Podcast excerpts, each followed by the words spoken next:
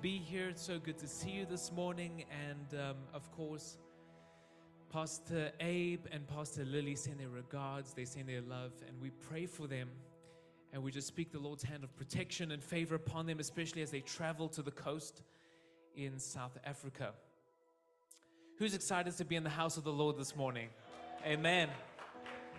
You know, church, I want to continue to uh, speak on something my father briefly shared when he was here a couple of weeks ago. And he shared briefly on resist the devil. And so I want to continue that today resist the devil because I believe that we're in a season of victory. We're presently we're in a season of faith. We're in a season of triumph. We're in a season of taking back what the enemy has stolen from us. The Lord is moving in the life of this church. Amen, church. And so I pray this morning that your life would be impacted by this word. Amen. If you would turn with me to the New Testament, John chapter 10, verse 10. And um, this scripture really lays the foundation for what I will be sharing about this morning. The Bible says, The thief comes to steal and kill and destroy. I came that they may have life and have it abundantly. Amen. And so we understand from the scripture that the devil has come for one purpose it's to bring destruction on the face of the planet, it's to bring division. He has come to steal, kill, and destroy, but Christ has come to give life and to give it in abundance. Amen. So this morning, I want to teach on four tactics that the enemy uses to gain entrance into our lives. Four tactics, four ways that Satan has come to steal, kill, and destroy in our lives. And ultimately, we'll be looking at the remedy. What is the remedy? Is there redemption? Is there hope for our lives? And I'm so glad to tell you this morning, church, that the answer is yes. And we're going to look at that later on today. And so we're going to look at a, a story many of us should be familiar with the story of Adam and Eve in the Garden of Eden. And what we'll begin to discover this morning is that the same strategies and tactics the enemy used against Eve in the Garden of Eden are the same tactics and strategies he uses against us today. It's for this reason why Paul says in 2 Corinthians 2:11 he says so that we would not be outwitted by Satan for we are not ignorant of his designs. Other translations say we are not ignorant of his devices. In other words, we are not ignorant of his strategies. We are not ignorant of his, of his tactics. The same strategies that he used and employed against Adam and Eve in the Garden of Eden are the same strategies he uses against us today. Amen.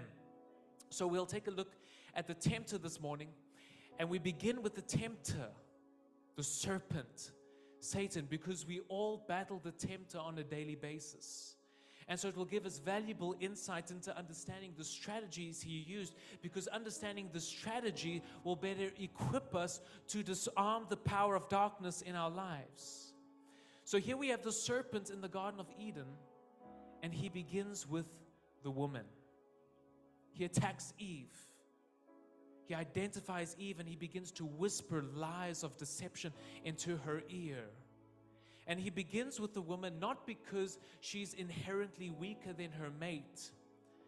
He begins with the woman perhaps for two reasons. Number one, Eve had not directly heard God's command stating the prohibition. She did not hear God's direct voice saying, Eve, you shall not eat of the tree of the knowledge of good and evil. She heard this command from her husband, Adam. So, number one, she did not hear God's direct word. And number two, Eve had not been exposed to conditions outside of the garden. Now, this might surprise many of us, but Adam wasn't created in the Garden of Eden. Adam was created outside of the garden. And the Lord brought him into the garden to cultivate the land, to cultivate vegetation, to name the animals and the beasts of the field, the birds of the air. God gave him divine work. But this is different to Eve's experience. Eve is essentially birthed in the garden.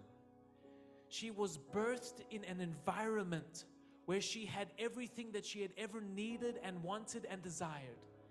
She had a husband to protect her, to love her, to care for her, to nurture her. She had intimate relationship with the Lord. She understood, we understand, the scripture tells us that the Lord walked with them in the cool of the day. And so Eve had experiential knowledge of the goodness and the mercy of God. Amen. And then the serpent comes along one day and he begins to attack Eve. He speaks deception over Eve. And we're going to look at four ways now that the enemy attempts to attack people today. Number one, the serpent attacked Eve when she was alone. She was alone. And this is exactly the place and the position that the enemy wants us. Because the enemy knows that if we can become isolated, then we become vulnerable. If he can get us into a place of isolation, then we become vulnerable. And vulnerability is the perfect opportunity for the enemy to whisper lies of deception into our hearts, minds, and souls. Amen. Even nature testifies of this principle. A lion, not that I, I you know, we don't have lions running around in South Africa. I just want you to know this, okay? I know, I, I know it from Animal Planet, just like you do, all right? So, so a lion, it never attacks a buffalo in the center of the herd. It never attacks the buffalo that's in the center of the herd. It charges the herd, and the buffalo that runs to the periphery of the herd, the outskirts of the herd, that is the buffalo the lion identifies and brings down. So there is strength in numbers. And this is the importance of godly fellowship. This is the importance of the church. This is the importance. That's why Paul says, Do not forsake the gathering of the saints. This is the importance of surrounding ourselves with people that are Christ centered, Bible based, and spirit led. People that would speak encouragement and, and, correction into our hearts when it's necessary. Amen. This is the importance of godly fellowship. Number two, the serpent selected the ground carefully he waited until Eve was in full view of the tree. And this is what the enemy waits for. He waits until we're in full view of our temptation. He waits until we're in full view of that screen, in full view of that substance, in full view of that person, in full view of false ambition, in full view of opportunities that result in exaltation self exaltation. But I'm of the conviction this morning, church, it is our responsibility to uproot some of these trees of temptation in our lives. It's our responsibility. Amen. What does Jesus say in Matthew 18, verse 8? He says, And if your hand or foot causes you to sin, cut it off and throw it away. It's our responsibility. Verse 9 and if your eye causes you to sin, tear it out and throw it away. It is better for you to enter life with one eye than with two eyes to be thrown into the hell of fire. Now, Jesus is using allegorical language, figurative language, metaphorical language. But what is he being figurative about? He's being figurative about the fact that we have the authority and responsibility to uproot some of these trees of temptation in our lives. Amen. To cut off our own hand, to cut off our own foot, to tear out our own eye. It is our responsibility to uproot some of these trees. And what does this look like practically? Practically, it looks like distancing ourselves from certain people of ungodly influence for some of us. For others of us, it looks like distancing ourselves from certain types of music for others of us, it looks like cutting ourselves off from situations that necessitate cohabitation. We cannot blame God for spiritual bondage when we're unwilling to uproot trees of temptation in our lives. Amen. And, church, don't water your tree. Don't water your tree of temptation. How do you water a tree of temptation?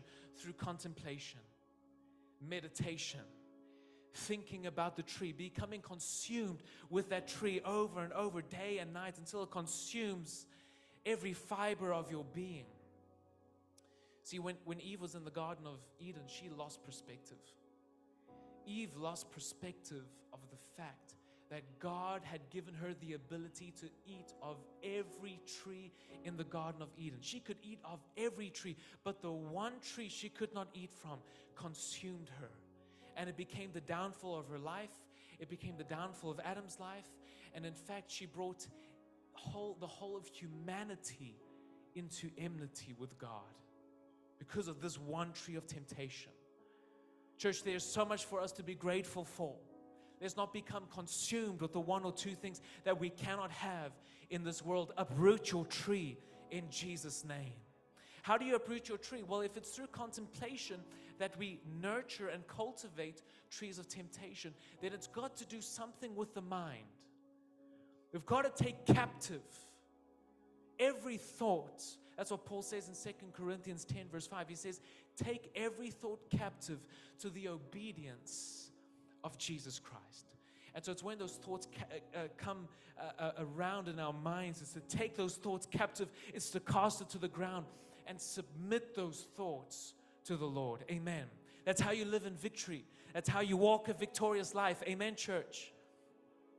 Number three, the serpent, the tempter, pretended to be seeking the best for his victims. He pretends to be seeking the best for his victims. Isn't that what he said to Eve in the Garden of Eve? In the Garden of Eden? Eve, I want you to have this gift and discernment of the knowledge between what's good and evil. I know God doesn't want you to have this gift. God might even feel threatened by the fact that you, you are on the same level as Him. God doesn't want you to be on the same level as Him. I, but I want that for you.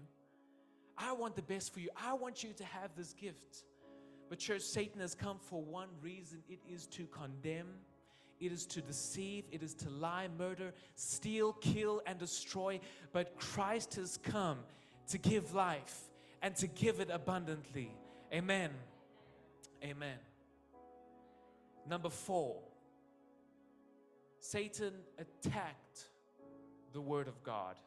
He directly assaults the Word of God. Genesis chapter 3, verse 1 the serpent raises a question to Eve. She raised the question to Eve about God's Word. The serpent says, verse 1 Is it really true that God has said? Has God said? Is it really true that this is the word of God? Has God really said you must not eat of any tree in the Garden of Eden? Now, just bear with me. Let's turn to Matthew chapter 4, verse 1. This is when Jesus, it says, Jesus was led by the Spirit into the wilderness to be tempted by the devil. And after fasting for 40 days and 40 nights, he was hungry. And the tempter came to him saying, If you are the Son of God, command these stones to become loaves of bread. Verse 4 But he answered, this is how he answered. This is, this is miraculous. He says, It is written. It is written. Let's bear in mind, Jesus is the Son of God. He is the one who is exalted above every power, every, every dominion, every authority. He is seated at the right hand of God. Jesus, in this situation, he could have dealt with the devil in any kind of way that he wanted to. He could have dispatched a legion of angels to deliver him in this moment and just defeat Satan. He could have called fire and brimstone, but the choice of his weapon, of Christ's weapon, is the Word of God. He appeals to the Word of God. The Word of God is the source of his weapon. He says, Man shall not live by bread alone, but by every word that comes from the mouth of God. When we think about the armor of God, many of us might be familiar with the helmet, helmet of salvation, the belt of truth, the breastplate of righteousness. All of these elements are defensive weaponry. But the only offensive weapon we carry is the sword of the Spirit, which is the Word of God. See, church, it's when you take up the Word of God in your life it's when it becomes alive to your heart, mind, and soul. It's when you utilize the word accurately, skillfully, and truthfully.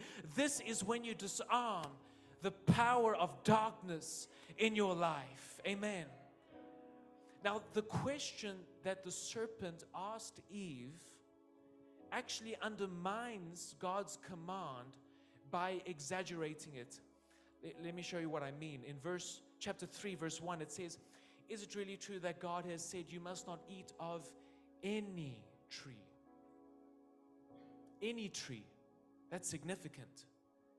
Is it really true that God says you must not eat of any tree? Why? Because one chapter before this, chapter 2, the Lord said to, to, to Adam in, in, in verse 16, and the Lord commanded the man, saying, You may surely eat of every tree in the garden. You see what the serpent did there? Do you see how he has attempted to twist truth? He comes to Eve and says, Is it true that God said you cannot eat of any tree? But God said you can eat of every tree. See, church, we need to be strong about what the Word of God says. We need to be strong about what the Lord says. And when the enemy comes and whispers his lies of deception into our ears, we need to know how to combat that deception. When the enemy comes to you and says that you cannot overcome, it's time to say, Devil, it is written, I have overcome. Because greater is he that is in me than he that is in the world. When the devil comes and says, You have been defeated, it's time to say, Devil, it is written, No weapon formed against me shall prosper. When the devil says you are a failure, it's time to say, In all these things, I am more than a conqueror through him who loved me. When the devil says you are not strong enough, it's time to say, It is written, it is not by might, it is not by power, it is by the Spirit of the Lord.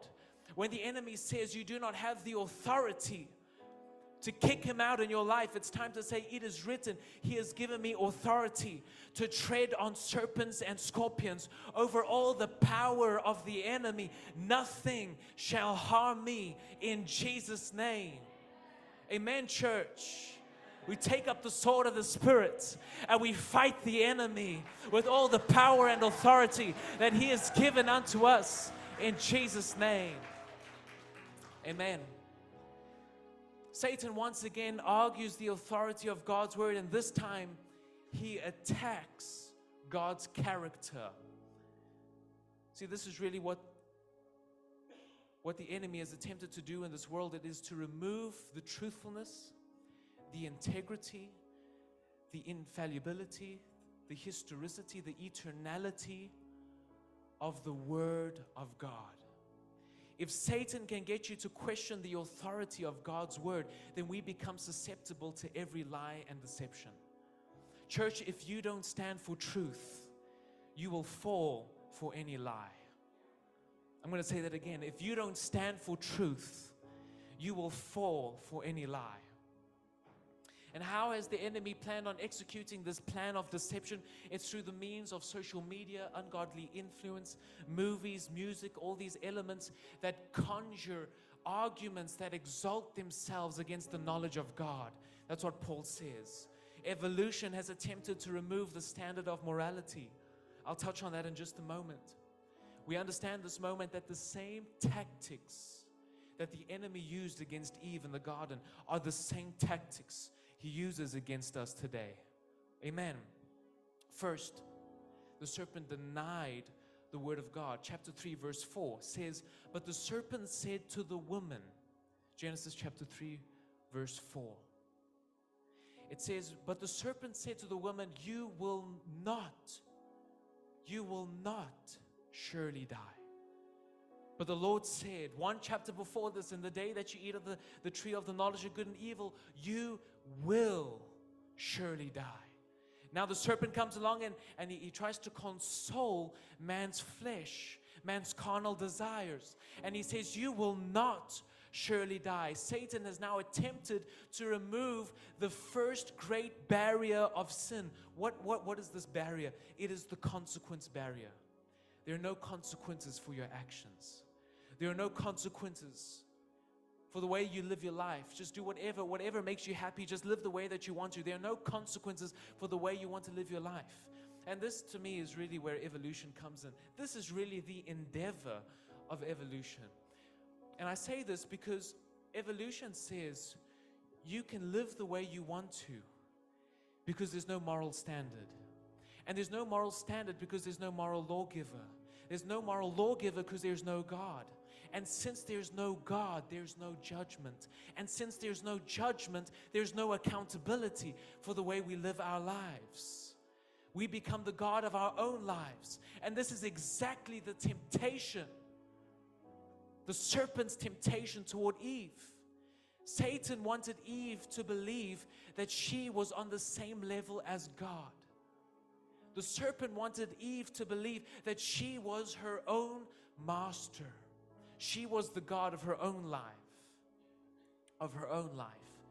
And you know what's ironic is that the first opportunity, the first moral judgment Eve made over her life, as the God of her life, she brought all humanity into enmity with God the first opportunity she had in exercising the power of being the God of her life, she brought destruction to this world. Says something about us becoming the God of our own lives. Satan then went on to suggest God's prohibitive motives to be impure. Genesis chapter 3, verse 5 says, and this is the serpent speaking, he says, For God knows that when you eat of it, your eyes will be opened and you will be like God, knowing good and evil. See, the serpent is suggesting experiential knowledge to be a desirable God-like quality that God is jealously and selfishly reserving for himself. That's what, this, that's what the serpent is trying to implement here. And this is the devil's attempt to remove the second great barrier of sin. What barrier is this? the love of God barrier. God doesn't love you enough to give you this gift. God doesn't love you enough to make you uh, be on the same level as Him. God is afraid and he feels intimidated. God doesn't love you enough. That's what the serpent is saying. And what happened after this? Contemplation followed temptation. Eve began to water her tree. She began to nurture this tree of temptation, and it began to bear fruit in her life. Contemplation followed temptation. Eve studied the tree. She took note of the tree. And it appealed to Eve in two different ways. Number one, physically. Eve saw that it was good for food. It was pleasing to the eye. It had an aesthetic appeal, much like many of the temptations we have today. It's pleasing to the eye. It's pleasing to the eye of our carnality to the eye of our flesh, to the eyes of our desires. And number two, intellectually. It appealed to Eve intellectually. The tree enticed Eve because she saw it had the potential for making one wise. And so every temptation we ever have will fall into one of three categories. And this is what Apostle John refers to in 1 John chapter 2 verse 15 to 17 as the lust of the flesh, the lust of the eyes and the pride of life. Every temptation we ever have will fall into one of these three categories. And in fact, Eve's temptation fell into all three of these categories. What happened after this? After Eve was birthed in an environment where she had everything she had ever wanted and needed, she had a husband to love her, protect her, provide for her. She had intimate communion with Father God every single day. What was Eve's decision? What did she do? Eve surrendered to the temptation. She partook of the forbidden fruit and she committed the first human act of rebellion against God. And immediately after she did this, she went to her husband Adam, gave him the fruit, and he partook of the fruit without any hesitation or resistance. And Adam joined his mate in the transgression. And so we understand chronologically, Eve ate first. But theologically, Adam is declared to be the original sinner. He is the head of the human race and he is responsible for this action. Consequences follow this decision. And what we'll begin to discover is everything they desired to become, everything they desired to attain, they became the exact opposite. They attained the exact opposite of what their temptation promised. Temptation is a false hope If temptation promises satisfaction, you can be sure sorrow is about to follow. If temptation promises life, you can be sure death is about to follow. If temptation promises wholeness, brokenness is about to follow. They became everything that they desired to, to not become. They became the opposite. And so we're going to look at six indications. Okay, this morning, because of time, we're going to take a look at three indications of their guilt. Number one, for Adam and Eve, the eyes of their mind was open, just as the serpent had promised. But they saw themselves as frail mortals, not as gods. They recognized their frailty. They recognized their mortality. For the first time in their lives, they recognized that they were naked. And let me tell you this morning, church God is anything but frail. God is anything but mortal. He is eternal, all powerful, all knowing, all present. He is the beginning and the end. But for the first time, mankind recognized they were frail, their frailty, their mortality. Before the fall, they were innocent, and now they're guilty. Number two, Adam and Eve now knew good and evil, but not the way God knows good and evil. Listen to this example, this illustration. A sick man has a knowledge of suffering which is different from the physician who treats him. Isn't that good? The physician has a knowledge of suffering, he has an understanding of suffering, he has an understanding of sickness, but it's different from the one who's experiencing the sickness. He's experiencing the sickness, it's by experience. He has it, it's, it's in him, it lives within him. But a physician, the physician, the doctor understands, um, he, he knows about the sickness and he knows the, the, the, the difficulties that it can cause, the troubles that it causes, but he also knows the remedy for that sickness. And so, in the same way, God, who's omniscient, he knows about evil, but man, for the first time, now knew evil by experience. It's ingrained in every fiber of our being. Number three, Adam and Eve lost fellowship with God. When they heard the sound of God walking in the garden, they hid themselves. Mistrust, fear, and guilt replaced their fear, uh, their trust, and open communion with the Lord.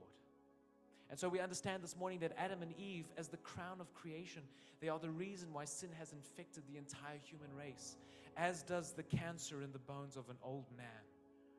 And what happened? What occurred? Spiritual death took place, spiritual separation. In fact, of all the curses that Adam and Eve had to endure, this is by far the worst curse, the eternal chasm that has been created between God and mankind this gap, there's a gulf, and it cannot be bridged from our perspective. It cannot be bridged. It doesn't matter how many good deeds, how many good works we do in this world, it cannot be bridged. There's nothing we can do, there's no sufficient act that we can do to bridge this gap that was created between God and mankind. It could only be bridged from God's perspective. Could only be bridged if God would bridge it. It would only be mended if God would mend it. It would only be healed if God would heal it. And this is where hope comes in, church. Somebody say, Amen. This is where hope comes in. Despite the tragedy that was caused by their disobedience toward the Lord, God, in His grace and abounding mercy, He provides a hope for Adam.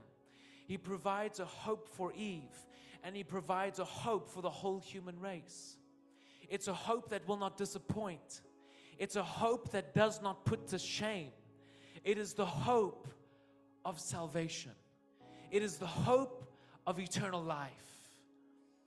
And so we're going to look here. The first messianic prophecy comes in the most unlikely place. The first messianic prophecy comes in the context of the Lord's curse upon the serpents. Isn't that interesting?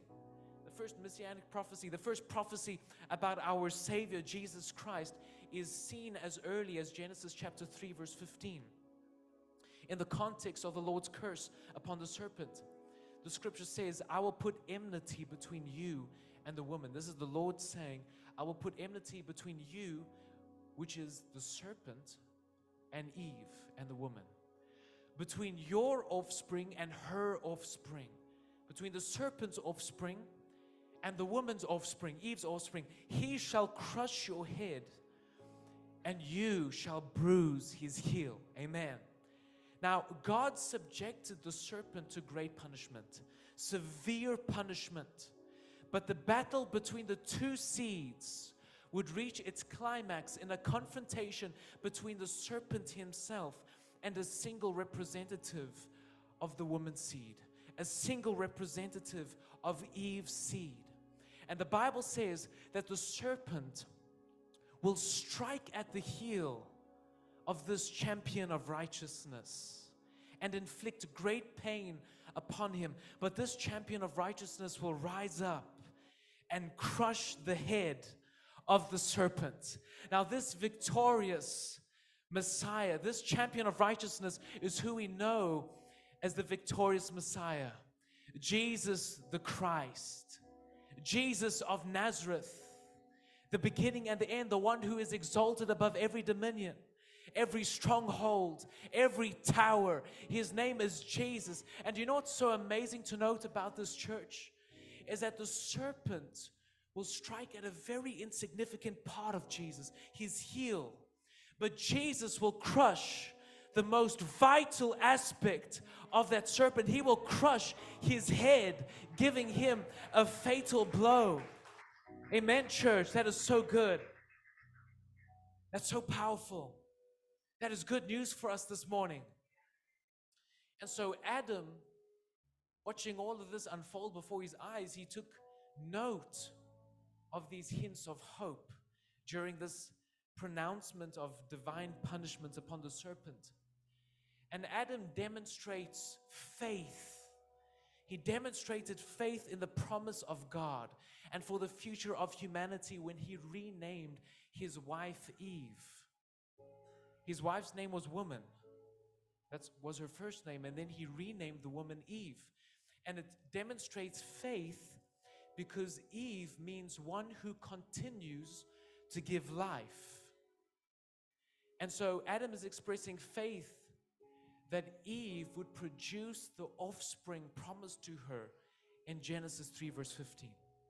That she would produce a righteous remnant, and from this righteous remnant would come the victorious Messiah, Jesus, the Son of God.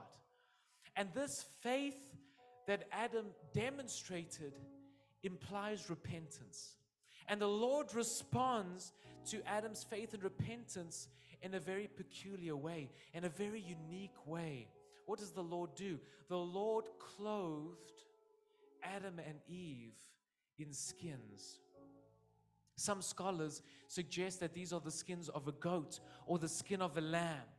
And miraculously, these skins serve as a foreshadow of the robe of Christ's righteousness that will be given, that will cover those who have also surrendered to the tactics and strategies of the evil one.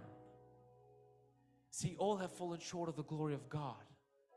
But this robe of righteousness, this robe of Christ's blood, would cover those who have fallen short of the glory of God. This is how God would redeem Adam and Eve of their failure.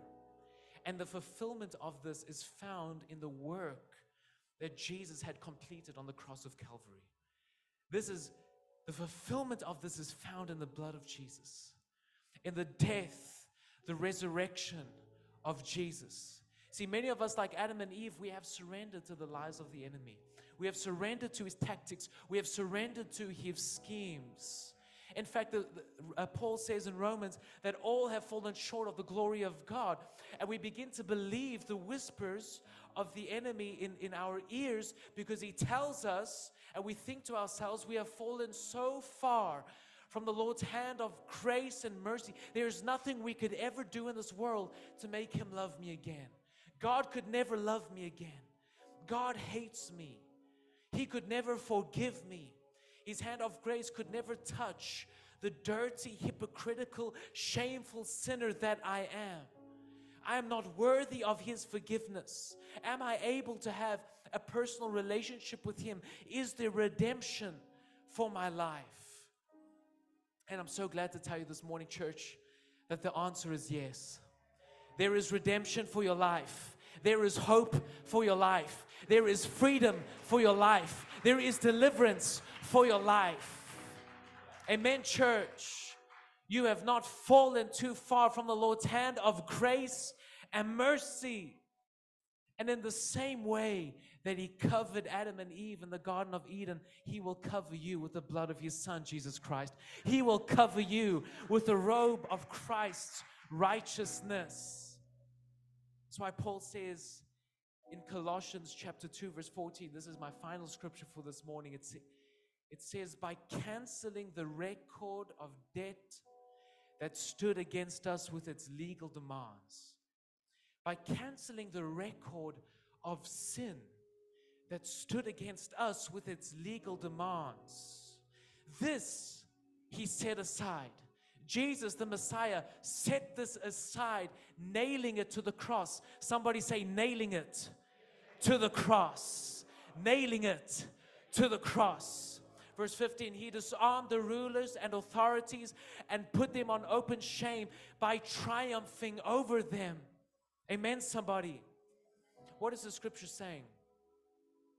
It's saying that in this moment that Jesus hung on the cross, in this moment where he was about to draw his final breath, in the moment when one would expect defeat, there came the victory. In this moment when one would expect defeat, there came the victory, church. Your triumph is found in the blood that Jesus shed on the cross. This is triumph over Satan. This is triumph over the enemy. This is triumph over darkness. This is triumph over sin. This is triumph over its consequences. The source of our redemption is found in the blood of Jesus. Amen. Church, can we stand to our feet this morning? Can we give the Lord a wonderful hand of praise? Just put your hands together for the Lord this morning. Amen and amen. Thank you, Lord. Thank you, Father. Church, maybe you're here this morning. I don't know who you are, don't know your background, where you've come from, but maybe you're here this morning and you feel that it is impossible for God to forgive you. You might feel like it is impossible. You are too far from the Lord's hand of grace and mercy. I want to tell you something this morning, church. God is calling on you not to believe that He will do the impossible. He's calling on you to believe that He has done the impossible. Amen. He has done the impossible. He's already done it 2,000 years ago on the cross of Calvary. For there is a stainless lamb. He was born of a virgin. He lived a sinless life and yet he died a sinner's death. He rose on the third day and he's presently seated at the right hand of the Father. And if you would believe in this, if you would believe in this impossible, in these impossible acts, then I'm so glad to tell you this morning, church, that every failure, every shameful action, every downfall, every disappointment, every hurt has been nailed to the cross. The curse has been broken over your life in Jesus' name. And you have life through the power of the cross of Jesus Christ. And so maybe you're here this morning, and if you have never made Jesus the Lord and Savior of your life, I want to give you an opportunity right now. I want to pray a prayer with you right there where you are. I'm not going to call you to the front or embarrass you in any way. I want you, if you want to make Jesus the Lord and Savior of your life, then I want you to quickly slip up your hand on the count of three and we're going to pray a prayer together. Are you ready, church? One, two, three. Just quickly slip up your hand right there where you are. And I just want to pray a prayer with you for right there where you are. Amen. Thank you, Lord. Just raise your hand right there where you are, wherever you are. If you want to make this decision right now and give your life to Jesus and make him not only the Lord, but the Savior of your life, and just quickly slip up your hand. Thank you, Father. Amen. Thank you for those hands, church. Church, can we just pray this prayer together? Lord Jesus, Lord Jesus, today I put my faith in you. And I thank you for nailing my failures to the cross that I might be righteous in the sight of God. I repent for where I have surrendered to the schemes of the devil and to the trees of temptation in my life. Right now, I resist you, devil. I resist you, devil, and you shall flee from my life, from my home, from my workplace, from my family, from my mind, from my heart. I walk in the victory of Jesus Christ as a child of the Almighty God in Jesus' mighty name. And everyone with faith said, Amen and amen and amen. Amen, church. Thank you for coming this morning. Such a privilege to be ministering to you and, and with the team being part of the worship team. And um, right now, are, are we? We're not going to do. Okay.